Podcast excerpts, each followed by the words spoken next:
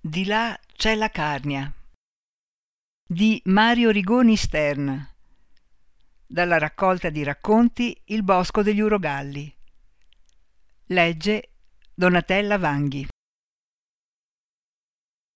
Mario Rigoni Stern nasce ad Asiago nel 1921 in una famiglia che da secoli esercitava i commerci tra la montagna e la pianura. Presto si manifestano i grandi amori della sua vita, la montagna e la lettura. A 17 anni si arruola volontario nella scuola militare di alpinismo di Aosta e nel febbraio del 1940 viene assegnato al sesto reggimento alpini quale istruttore di alpinismo e di sci. Nell'inverno del 1941-42 viene inviato sul fronte russo dove prende parte a varie battaglie sul Don e alla grande ritirata del corpo d'armata alpina eventi che avrebbero segnato per sempre la sua vita e determinato il suo destino di scrittore. Tornato in Italia, dopo l'8 settembre viene catturato dai tedeschi e finisce prigioniero in vari lager. Infine viene trasferito a Graz, da dove fugge nell'aprile del 45. Durante la detenzione comincia la stesura de Il sergente nella neve su fogli di risulta che arrotola e lega con uno spago. Al suo rientro in paese viene assunto al catasto. È il periodo in cui approfondisce le sue letture di autori stranieri sconosciuti durante il fascismo, da Hemingway a Kafka a Eliot, della letteratura francese e russa e per insistenza dell'amico scultore Giovanni Paganin invia il sergente nella neve a Elio Vittorini della Einaudi. Quando il libro esce nel 1953 è accolto con grande favore da lettori e critici e premiato nello stesso anno col Viareggio. Nel 1962 esce Il bosco degli urogalli, una raccolta di racconti curata da Italo Calvino che gli frutta l'apprezzamento e l'amicizia di Primo Levi.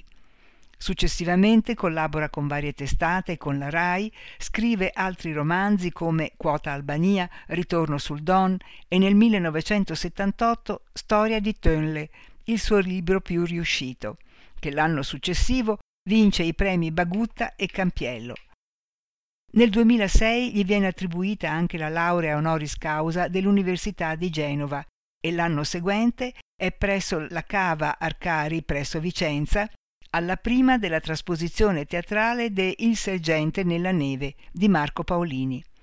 Mario Rigoni Stern muore nella sua casa il 16 giugno del 2008, in un giorno di primavera, come avrebbe voluto. Sono passati vent'anni e ancora gli sembra ieri, anche perché il tempo nella vita di un uomo non si misura con il calendario, ma con i fatti che accadono. Come la strada che si percorre non è segnata dal contachilometri, ma dalla difficoltà del percorso. La nord del Cervino è molto più lunga dell'autostrada del Sole. Ma non sono neanche paragoni da farsi questi. Per lui era andata come sto per dire, ma solo oggi si può trovare un senso al suo comportamento di allora. Mentre subiva, non era possibile. La sua storia me la sono trovata davanti questa sera, vangando l'orto. Come le armate russe avanzavano da est, i tedeschi cercavano di evacuare i campi di concentramento, ma non sempre ci riuscivano per la rapidità delle manovre, e allora, a piccoli gruppi, i prigionieri di guerra vagavano affamati tra l'una e l'altra schiera di carri armati e cannoni. Così lui, dall'Alta Polonia, era giunto in Slesia, dove i tedeschi lo ripresero e lo misero a lavorare nelle miniere di carbone. Non si può dire quanto fu duro quel periodo, né si può dire quanto durò, perché tutto era sempre buio. Nero il giorno giù nella miniera, nera la notte nelle baracche del lager, neri i visi, i vestiti, l'acqua dei pozzi dentro il lager, le patate marce, un mastello per ogni baracca per pranzo e cena e null'altro. Unica cosa bianca la sclerotica degli occhi senza espressione e i corpi nudi dei prigionieri, italiani e russi, che ogni sera portavano a seppellire nella fossa comune. L'esercito russo riprese ad avanzare e i guardiani del lager fecero la selezione dei prigionieri con il medico militare. Erano tutti nudi, in fila, nello spazio della dunata. Lo spago del piastrino pendeva dal collo secco e il piastrino era sul petto con il numero bene in vista. Il medico passava rapido, seguito dal Lagerfeld-Webel, con il registro dei numeri. Guardava frettoloso dai piedi agli occhi, le mani stese in avanti. Diceva parole brevi che significavano lavori pesanti, lavori leggeri, morte. Il maresciallo del campo segnava scrupoloso sul registro. Quando arrivarono da lui si sforzò di far rientrare il ventre gonfio e sporgere il petto magro e incavato. L'ufficiale medico fermò un attimo lo sguardo sulla ferita che aveva sulla gamba sinistra. Era stata una scheggia di mortaio in Albania e disse qualcosa al Feldwebel. Con la punta delle dita gli premette il ventre gonfio e dopo lo fissò. Disse il suo destino. Alla notte lo portarono via con tanti altri. Non c'era stazione ferroviaria, ma vicino al Kriegsgefangenlager, al campo dei prigionieri di guerra, passavano dei binari di raccordo. Anche giorni e notti sul treno non avevano misura. Il tempo era rotto soltanto dai colpi dei respingenti e dalle voci dei ferrovieri. Il treno si fermò in una valle profonda e li fecero scendere lavorò ancora nelle miniere. Di ferro, questa volta. Era un'alta montagna tutta a gradoni, come il purgatorio di Dante, ed erano migliaia i prigionieri e i deportati di ogni nazione. Ma era certo meglio che nelle miniere di carbone, anche se era molto freddo, perché si lavorava sotto il cielo e attorno vi erano montagne bianche di neve e boschi profondi. Quell'inverno fu duro, con tormente di neve, e qualche volta dai carrelli dei minerali gli toccava scaricare i corpi di compagni congelati. Solo che nessuno moriva di fame, perché la società della miniera passava un supplemento viveri alla razione del lager. Come avrebbero potuto lavorare altrimenti? Una volta, per un girone della miniera, incontrò un gruppo di deportati politici erano puliti nella loro divisa a strisce e in forze anche. Forse erano appena arrivati. Uno di questi canticchiava sottovoce in italiano bandiera rossa e quando gli passò accanto gli sussurrò molto chiaramente Coraggio alpino, la va a pochi. Ma lui già da tempo aveva meditato la fuga, sapeva ora dov'era. Quel fiume laggiù era il Mur e, risalendolo, si doveva arrivare al confine e valicate le Alpi c'era la sua casa. Non ci riuscì anche perché lassù c'era troppa neve e non aveva viveri. I gendarmi lo presero dopo dieci giorni. Passò un mese allo Straffenlager, il campo di punizione, e ne uscì vivo. Neanche ora lo sa come. Neanche ora dopo vent'anni. Quel mese appartiene a un'altra vita che lui, chissà come, aveva. A Graz gli fecero sgomberare macerie dei bombardamenti e lì a comandare c'erano gli SS ungheresi. I russi erano già entrati in Ungheria e loro erano scappati con le loro donne, i loro ori e i loro cavalli, ma frustavano tutti e volevano che tutti i prigionieri del lager salutassero con il braccio teso dicendo Kirtantas, l'equivalente del nostro fascista Alalà. O salutare e dire Kirtantas o prendere una scudisciata. E lui ne prese molte. Un giorno un ufficiale ungherese parlò italiano e disse Può darsi che presto finisca la guerra L'arma segreta di Hitler distruggerà il nemico giudeo e voi avrete la grazia di lavorare e ricostruire tutta l'Europa. Ma potrebbe anche darsi che arrivino prima i russi. In tal caso, e particolarmente a voi italiani, raccomandiamo le nostre donne. D'improvviso gli fecero smettere di scavare macerie e li portarono a scavare fossi anticarro. Ai margini della città. Una donna, passando, gli fece cadere nello scavo un pezzo di pane nero e un vecchio gli sussurrò in tedesco Vattene a casa, sta per finire tutto, alles caput! Nel lager le guardie ungheresi si erano ritirate nelle loro baracche in muratura e c'era silenzio. Senza parlare, raccolse nello zaino quelle poche cose che gli erano rimaste, legò sopra la mantellina stracciata, si mise in testa il cappello d'alpino e disse ai suoi compagni Se volete venire, io me ne vado a casa. Era una sera d'aprile del 1945 e nessuno lo fermò. Il campo era fuori dalla città. La guardò una volta. Il castello era lì nel centro, sopra i tetti e i campanili semidistrutti. Ricordava che sotto il castello c'erano le gallerie dove tutti andavano a rifugiarsi quando gli aerei americani bombardavano prese dritto per le montagne lontane, al di là doveva esserci la Carnia. Non si voltò più indietro. Era una sera d'aprile del 1945. Camminava senza fretta, lontano da case e da strade. Dormiva qualche ora di notte tra i cespugli, ravvoltolato nella mantellina. Mangiava erbe e foglie tenere di fagge e aceri, chiocciole crude qualche volta trovava nidi di tordi e ne beveva le uova. Una notte passò un crinale e l'acqua delle nevi scendeva per l'altra vallata. Quest'acqua va nell'Adriatico, pensò. Incontrò delle case, ma erano abbandonate o semidistrutte, come quelle che aveva visto nei Balcani. Tetti crollati, fumo nero sui muri segnati da pallottole, masserizie in pezzi e carboni spenti. Più avanti trovò dei fucili abbandonati.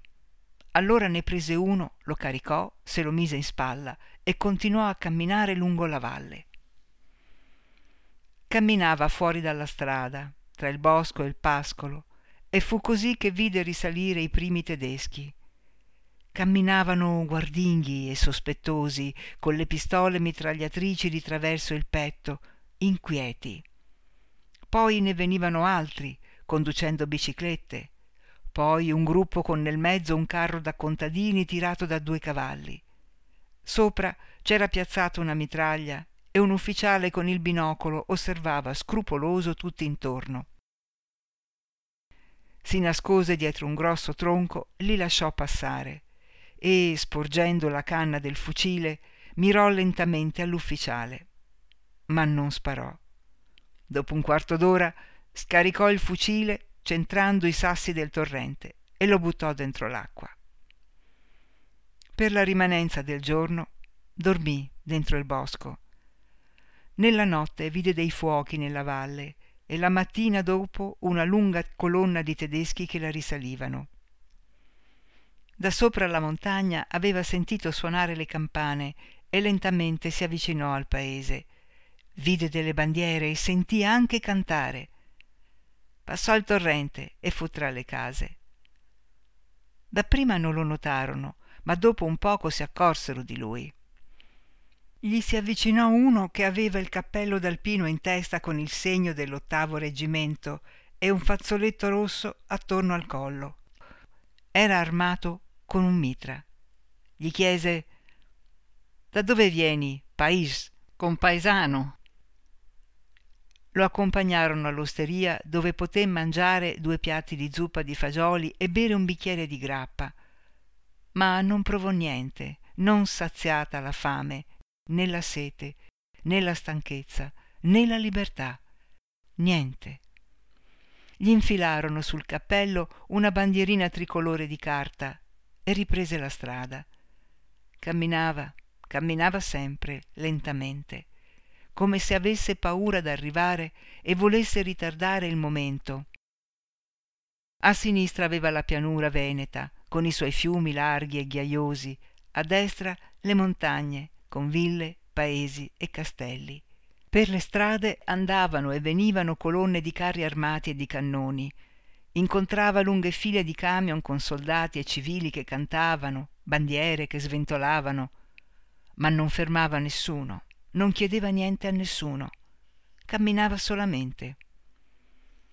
Attraversò la città dove era stato a fare la visita di leva nel 1937, ma non la riconobbe. Non c'era niente che gli ricordasse qualcosa. C'erano case bombardate e gente indaffarata. Una donna si avvicinò e gli disse da quella parte, in un palazzo, c'è il centro di assistenza della Pontificia Opera. Ma non ci andò. A stento riuscì a trovare la strada che portava verso le sue montagne, ma la cercava con le gambe, non con la testa. Un contadino gli passò accanto con un carro. Sali, gli disse, anch'io vado di qua. Sul carro c'era un barile di vino e il contadino lo invitò a bere finché ne avesse voglia. Si sdraiò sulla paglia del carro a guardare il cielo. Il vino gli aveva dato una lucida tristezza. Delle gocce si erano fermate sui peli della barba e brillavano al sole come rubini. Fili di paglia e lische di spighe si erano attaccate ai capelli e ai resti della divisa. Il contadino a un bivio fermò il cavallo. Io vado di qua, se vuoi venire a casa mia, domani potrai riprendere la strada riposato. Scese, si infilò allo zaino e salutò il contadino con la mano. Camminando non guardava le montagne, ma il margine della strada dove tra la ghiaia cresceva l'erba. Non pensava, ricordava come in sogno quella volta che erano andati alla visita al distretto. Erano in tanti paesani e ora era solo, solo. Chissà se davanti alla porta di casa ci sono ancora i due alberi. E dentro la casa? Dall'Albania non mi ha più scritto. Magari si sarà sposata. Tony l'ho seppellito nel cimitero di Elbassan. Piotr Ivanovic. Dove sarà Piotr Ivanovic? Elisa Mitz? Si sentì chiamare da una casa. Ehi, ehi, quell'alpino! Era una voce di donna che parlava il suo dialetto. Alzò la testa. Lei si era appoggiata allo steccato del cortile. Da dove viene? Fece un gesto come per dire Oh, da molto lontano. Non ha mai incontrato mio figlio? E gli disse il cognome e il nome. Fece di no con la testa, ma tutti quelli che aveva incontrato erano figli di qualcuno, come Tony, il suo pais, Piotr, il russo della Siberia, Josef, il polacco di Cracovia, Lisa, la galiziana. La donna lo rincorse per la strada e gli porse una fetta di polenta calda. Non ho altro, disse. Era una sera di maggio del 1945, come questa. I due alberi c'erano ancora e c'era la strada dove aveva tanto giocato. C'erano la corte con il cancello e i gradini di pietra. C'era ancora il colore verde che aveva dato al cancello prima di partire e su un gradino il buco dove faceva le palline di marmo con la martellina sulla porta c'era anche la sedia dove il nonno fumava la pipa guardando i rondoni e la maniglia d'ottone che la madre lucidava con farina gialla e aceto. Sentì chiamare, gridare, piangere tanta gente attorno a lui. Nella camera c'erano sempre i tre letti di ferro dove aveva dormito con i fratelli. Il suo posto, vicino al muro, le lenzuola con su ricamate le iniziali della nonna, i cuscini di piuma con le fodere rosse. Non dormì. Ascoltò la casa tutta la notte, finché le rondini incominciarono a cantare sotto il portico. In tanti anni non le aveva mai sentite. Partiva al mattino e ritornava alla sera, girava tutto il giorno per i boschi come avesse da cercare qualcosa, così per tanti giorni, finché una sera il vecchio zio, curvo e bianco, lo invitò a vangare l'orto. Quando ebbero finito, disse il vecchio, domani dobbiamo zappare le patate.